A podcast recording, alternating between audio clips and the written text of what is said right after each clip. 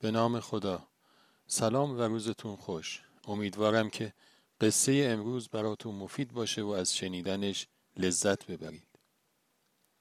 پسر از مدرسه برگشت شاد و سرخوش.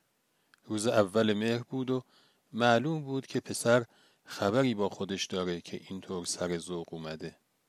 مادرش گفت چیه مادر؟ خیلی شنگولی. خبری شده؟ پسر گفت بله مادر. معلم امسالمون خیلی آدم جالبیه. امروز خیلی چیزا گفت ولی جالبتر از همه این بود که امتحان هایی که ازمون می‌گیره رو برگه هاش رو میده خودمون تصحیح کنیم. اونم نه توی مدرسه با خودمون میاریم خونه و تصحیحش می‌کنیم و بعدم خودمون به خودمون نمره میدیم. اینجوری دیگه خیالمون از نمره و امتحان و اینا راحته. مادر کمی فکر کرد و گفت پسرم معلمتون خیلی روش درستی داره. ولی اگر حواست رو جمع نکنی این می‌تونه شما رو به اشتباه بندازه.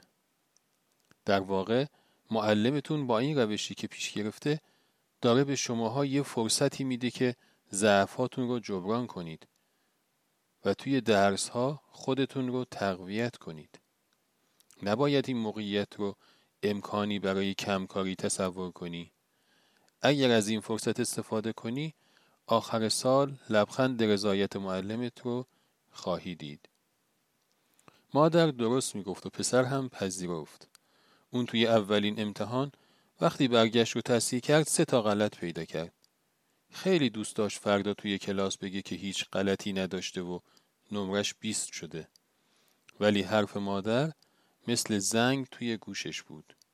همه بچه ها به خودشون بیست داده بودن ولی او نمره 17 رو برای خودش اعلام کرد.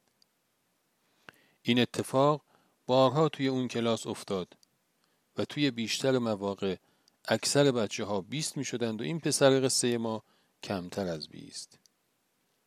روزها و هفته ها گذشت تا اینکه توی یکی از جلسات امتحان بود که آقای معلم وقتی ورقه های امتحانی رو از دست بچه ها جمع کرد دیگه اونها رو بهشون بر نگردوند و گذاشت توی کیفش و با خودش برد.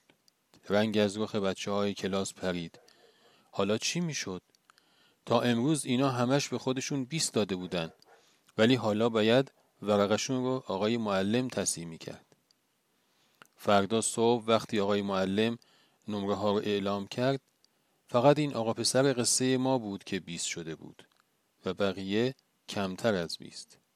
اون لبخند رضایت آقای معلم رو دید. تا روزی دیگر که با قصه ای تازه در خدمت شما خواهم بود شما را به خدای مهربان می سپارم خدا نگهدار.